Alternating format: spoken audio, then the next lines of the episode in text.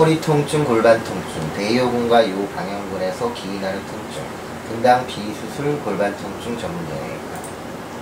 대요근 기원후리 통증, 대요근에서 기인하는 통증은 동축 흉추에서 시작해서 천장골 부위까지 이릅니다. 때때로 이 통증은 상등부까지 뻗치며 일축이 장요근의 통증 유발점이 있는 환자에게 하부 요통의 양성을 표현하라고 하면 손을 수평이 아닌 수직 방향 척추 위아래로 옮깁니다. 양측 장요근의 활동성 통증 유발점이 있는 경우 요 방향근에서와 마찬가지로 통증이 허리를 가로지르는 것 같다고 표현합니다. 환자들은 푹신한 소파에서 앉았다가 일어서는데 어려움을 느끼고 앉을 때보다 일어설 때 통증이 심해진다고 호소합니다. 요방형근 기원후리 통증, 요방형근 연축시 환자는 하부 요통, 무거운 물건을 드는 자세에서의 통증, 침대에서 몸을 돌릴 때 불편한 등을 호소합니다. 이 경우 상체의 하중을 우측으로부터 감소시키는 자세나 조치 시 통증이 완화됩니다.